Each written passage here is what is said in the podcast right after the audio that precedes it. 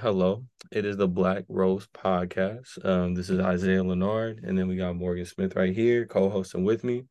Um, we are going to be talking about the Manny Ellis case today, and just giving you guys a quick overview, and also just more conversation between me and Morgan about our feelings, what we think about it, um, what we took from it, everything like that.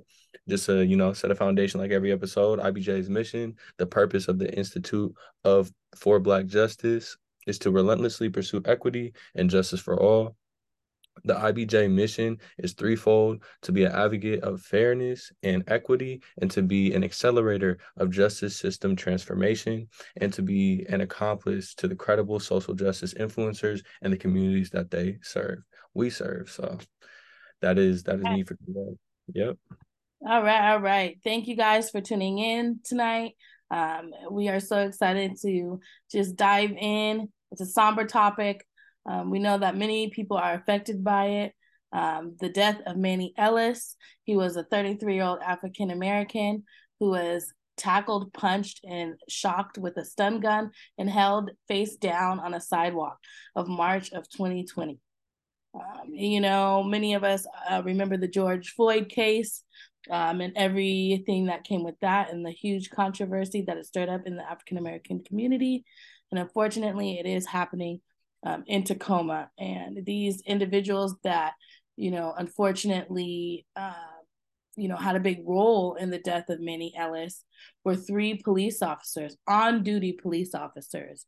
Um, they they came, they seen him, um, and unfortunately, Manny Ellis uh, lost his life that night.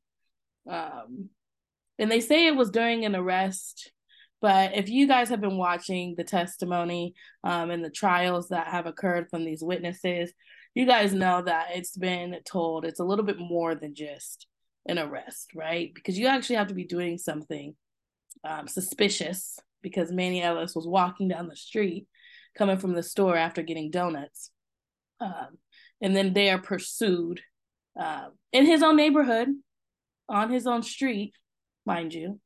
Um, then he was pursued, um, and then he was arrested, or at least detained, or they were trying to arrest him at this time. Um, they went on to say that the Pierce County Sheriff's Department initially claimed that Ellis had attacked a police car and then attacked officers leading to the arrest. But if you guys have been listening to the trial, there's been some new um, some new information coming to light. They also said that state prosecutors uh, quoted citizen witnesses saying that Ellis did not attack the police car or officers. They also said that it was the officers who initiated the use of physical force on Ellis after a conversation. The video of the incident showed officers repeatedly punching Ellis, choking him, and using a taser and kneeing on him. State prosecutors stated that Ellis was not fighting back saying that witnesses' statements and video evidence didn't show that information. However, they did. A police radio recording also showed that Ellis said he can't breathe. That's why I mentioned in the beginning that we were talking about the George Floyd incident. This is this is unfortunately a repeated behavior by the police department, and unfortunately, it's TPD. Um, I know Isaiah, you had some questions. I'm just gonna, you know, stop there at that point. But I know you had some questions um, that were pertaining to just the beginning of this, you know, trial that many people don't know about. Um, did you want to ask the audience something to ponder on? If they maybe had the similar questions that I mean, our voice would like to answer. Right. Um. Thank you for the summary. I feel like that's a really a really well made summary. For me, when I was looking into the to the jury to like the court dates to the things that were being said. I was kind of looking into like some precedents that were set prior to like them getting into the like discourse between like the defense and the prosecution and all that stuff. And one thing that i noticed um is like the wor- certain words weren't allowed to be said um for the representatives of manny ellis's family um, because they were seen to like incite emotion within the jury. Like a word specifically that they talked about was the word hogtied, and not using that as a descriptive word because it could incite too much emotion um, and can stray the jury away from the situation um, and from looking at it with a like strictly logical lens. On the other hand, though, I noticed like they were able to use Manny's prior arrests, which don't have anything to do with the situation, um, as a speaking point in the case. And there's other ways that like the people who are obviously trying to defend the police department are using uh, that you could say are, is bias or inciting emotion and goes and strays away from logic. So I guess on your half, like I want to see what your perception was of that. Do you feel like it's fair? Like, do you feel like like just what are your feelings pertaining to that? Yeah, um, I mean the bits that I have noticed and listened to so far in the trial, um, I think that the hog tie method is actually a method used in the police force, and I think you know um, trying to say that individuals can't use that type of language because it sways the jury um, is is completely unacceptable, right? I mean, it's some practice that they use. It's not a made up term. It's not a made up word. It's actually something that eyewitnesses saw and used in their witness statement, saying verbatim that that's the type of maneuver that the TPD used at that time. Um, I think that, you know, it, it is a robust trial. I think that I noticed they also tried to not only talk about his prior convictions, but they try to talk about his addiction to opioids and how that has played a part leading up to the arrest and how it wasn't him um him actually being in those uh, restrained positions but him actually having that substance abuse or or mental health disorder that led up to his death and i think that that was completely you know uncalled for what do you think in regards to those two questions I think that was a big piece I didn't like as well because at the end of the day, it's a method and a real thing that is used, the word hogtied and the method of doing it. And I feel like it's so subjective when it comes to saying what is inciting emotion and what is strictly going off of logic. Because I can make that argument literally about anything.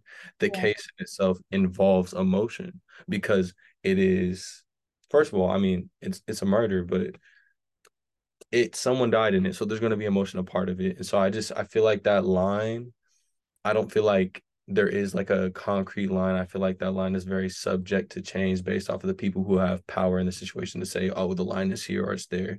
Um, so I just say like people should be able to speak on it as they as they should, and there really shouldn't be too many things that are outlawed within pertaining like to describing the case and what happened. Uh, and then like the other point I'm thinking about uh, that I didn't like too was when the um, examiner was in the room and he was getting questioned. Um, I mean, we obviously would expect the people who are defending the police department to want to like illegitimize the examiner and like what he's saying, of course, but the way in which it was being done, just for me, felt like it felt ridiculous. Like, especially for what they were trying to point to, you could even see like the medical examiner get frustrated multiple times because they're trying to make him say something that will like just a hundred percent nullify like him and his finding and his expert opinion. So like there was just multiple points in this case where I feel like you can just see the bias and you can see the emotion regardless. Um, and it just feels like there's added barriers for the representatives and people defending Ellis in this case. No, I totally agree. I think, in particular to the medical examiner's um, examination of the body, it was interesting how uh, the defense attorneys were so pressed on knowing uh, uh, what actually caused the compression of the compressions of his breath. And I think because honestly he was African American, they were a little bit more like condescending with their questions. I don't know if you noticed that, but I thought that was pretty interesting that you know the things that they were saying they were almost trying to uh, tie him up or like make him confused in his own findings like well why didn't you you know you know you know his whole history of his life like like he's a physician right? He, i mean he's not Manny Ellis's physician. He's not gonna go as I think a medical examiner and maybe they do do this. Go look at that individual's history you know, lifelong history to determine or or bring in facts on a case where, you know, you have maybe what, five days to examine this person's body. Like they only have so many limited resources. I, my personal opinion is the fact that they were trying to twist it that way and like trying to find the findings of the case when he didn't even have the uh, information presented to him in the beginning, like his prior history for his medical conditions or the fact that he had a, a, a growth or a smaller growth in his heart that prevented him from or that he had to deal with all these heart issues in the past. Like I just yeah. I think that was foul for sure that they were pressuring him in that regard. Yeah, I mean, it's something that we obviously would come to expect considering the situation when it comes to like just just the history of the police department, what they've been doing. Like we can think of George Floyd as we were talking about, and this actually happened, I believe, prior, right before uh George Floyd, and it just it, it's one of those things where when I watch it, it frustrates me, but then I have to remind myself like, what else do I expect from these people um if they're already doing this to this person? So I definitely feel you on that one, um for sure. And I also think about that the idea or the fact that there's three officers and one person, one man, right? Um, if there's three people and one dude, there's not you can you can figure out a different way or method of subduing that person, especially when they're clear as day saying they can't breathe. So, yeah, that that rubs me the wrong way. But to move on to the next point, uh, I wanted to ask you. I want to ask you, like, what do you what do you hope, or was there anything in this case that surprised you when you were looking into it? Um, like, did anything catch you off guard? Did everything go as you expected? Um, why or why not as well? Yeah, sure. I think as uh, honestly uh, being systemically uh, oppressed for so long in my life, I mean, or in just African Americans' lives, um, I was surprised to see the witness come up, I, the, the Caucasian lady come up and really speak to the fact that she saw this, she saw it happen, she made it known that this is what happened in her backyard and she wasn't afraid to say anything. And then I, I mean just honestly in witnesses in in total that i've seen so far come forward like the dude that lost his eye you know and how they started asking him about questions on how he only has one eye and how could he actually see what he saw? Like like wild right? But you know they came forward. They saw the trial going on or this case um, emerging in the newspaper and they contacted the reporter. I'm, I'm just always surprised to see people stick up uh, for our community and really show up and be there, regardless of they're subpoenaed or not. They're still cha- telling the truth. They're not changing their stories. You know, they're calling facts for facts. And I can tell that you know it, it, shakes people but there's so many allies now in the in the african american community that it can't be overlooked anymore you know, you can't sway anybody's opinion anymore. You know, people have their own facts and they also have their own opinions and they they're st- they're starting to own up and stick true to those feelings so and those facts exactly i feel like it was beautiful to see the advocacy as well like and to see real allyship of someone stepping up and saying what's going on especially when it's a white lady because we understand like the systemically the power that she holds just with her identities and a lot of a lot of people in her position could just remain quiet, but she chose to say what it was, and that does make a difference. I think that did catch me a little bit off guard. It always catches me off guard when I see white lady speaking about something. I'm not gonna lie. Um, so I was like, "Oh, for real? Like you okay?" Because I know you say BLM, but like you know what I'm saying. So it was cool uh, for me as well. I would say one thing when you brought up the person with one eye and how basically they're they're grasping for straws, trying to find something to illegitimize somebody.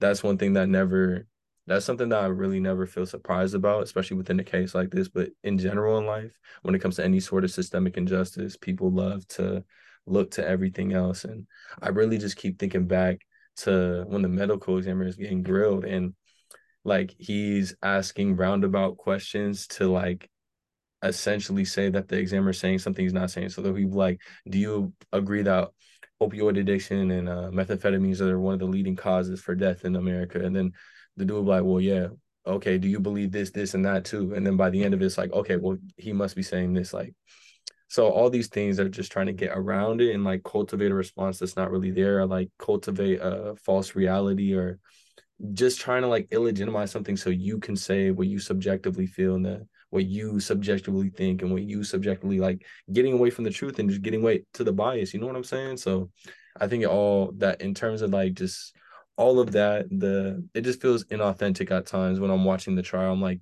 be for real. Can we all be for real? If we were if we were being for real, we wouldn't be in this situation.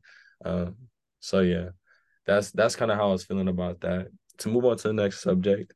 Um, so one question I was thinking about for myself that I, I still don't fully have an answer for, have some ideas of is if Manny's family and representatives win the case, how do you hope this would influence civil legislature meaningfully within Tacoma, Washington, or even like America? Mm, that's a good question. I think that this um, this isn't the first time this has happened. Um, unfortunately, in Tacoma or Washington or even in America, and so I think it will provide clarity if you know the family and representatives in that southern community win this case together. However, I feel like it's almost putting a target on our backs because what happens when everything rises, sometimes it can fall. You know, as high, as high as you're being put up on that pedestal, or as high as you think you are, and and some sort of gratification and winning and and you know getting one ups on somebody, or you know feel like you're even making progress. There's always something that comes to knock all that success of feelings or of actual statute down. Um, and so I feel that even if the case is won, there's still work to do. There's still work in, in communities, there's still works in corporations, there's still work in schools. I feel like it's not even just doing or providing more training for the police department anymore. It's not defund the police anymore. You know, it's really not. I feel like there's just more uh, personal uh, mental health approach that needs to happen in, in individualized um, communities because it's not like it's something that's happening everywhere amongst every individual in this police department. It's individuals uh, that are on duty and, and are hired into these roles to protect and serve their communities, which in turn manipulate the system of I am here to police you. You're you're here to police and assist us. You're not here to police us. You know, like it's it's, it's, just such a that question is such a robust uh, question because there's really no way to answer it. You know, I feel like systemically we have yeah, we have a lot of work to do. I feel you on that, especially with the question, because it's like, it's like, what do you think could realistically happen? Like, what would you want to happen in a perfect world type type thing? And I think that's where I go with it too. Is like, realistically, what could happen? Like, if they won, I'm not too sure in my in my book how that would even change civil legislature because this is not like it's our first time having this issue, right? Um, it's just the first one one of the few times that we get this many eyes on it and this much press coverage on it. You know what I'm saying? Um, and I think for me, like you're right, it's a deeper issue than just the this is just a byproduct of a huge system of inequity. And I think one thing people don't think about at times it, it goes just beyond the system, it's also the people within that system. So if I was to have a hope for what could happen, not just after the case, but in general, um, and I think for me, um, I'm in college, so I connect this to academia at times, but I think about it with teachers too.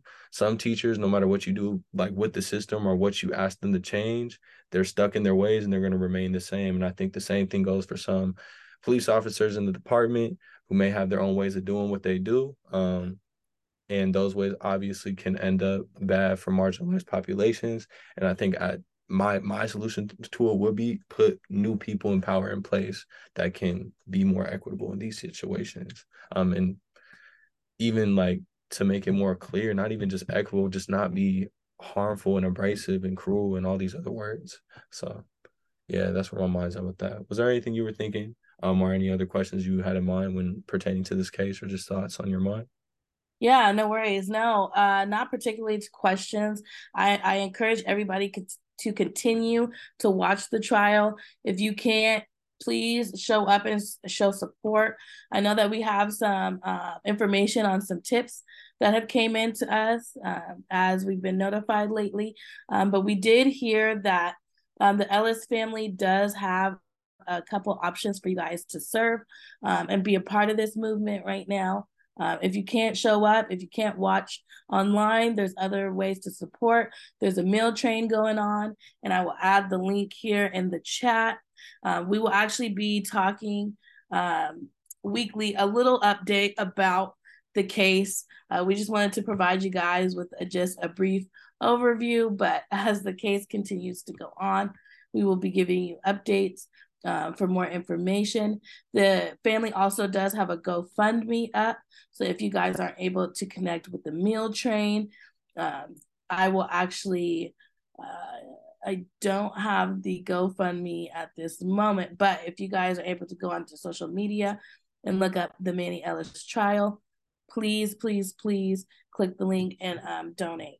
But Isaiah, I did have some questions for you though pertaining um, to the anonymous uh, tip that we got.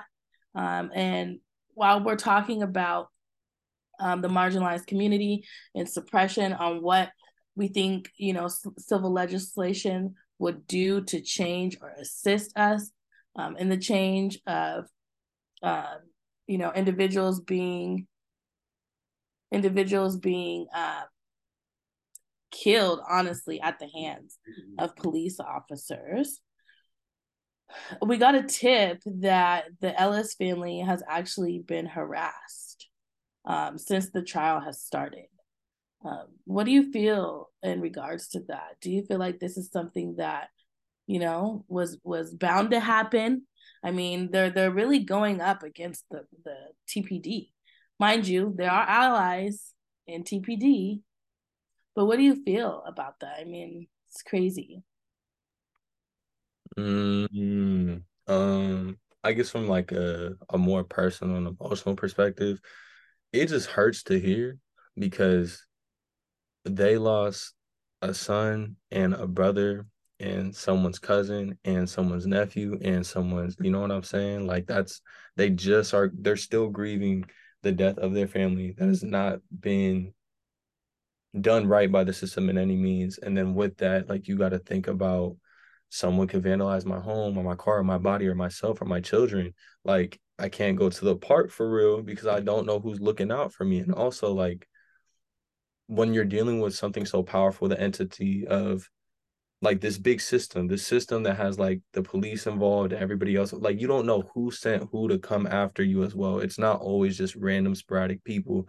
So I think for me, I just empathize um a lot with the family, but also just from a safety perspective, um, without using any uh, you know, vulgar language, I'll just say it pisses me off. It just makes me mad because like it's just crazy how they are victims of this situation, yet they're being treated as if they are the culprits and the the people who did something wrong, which is just so insane.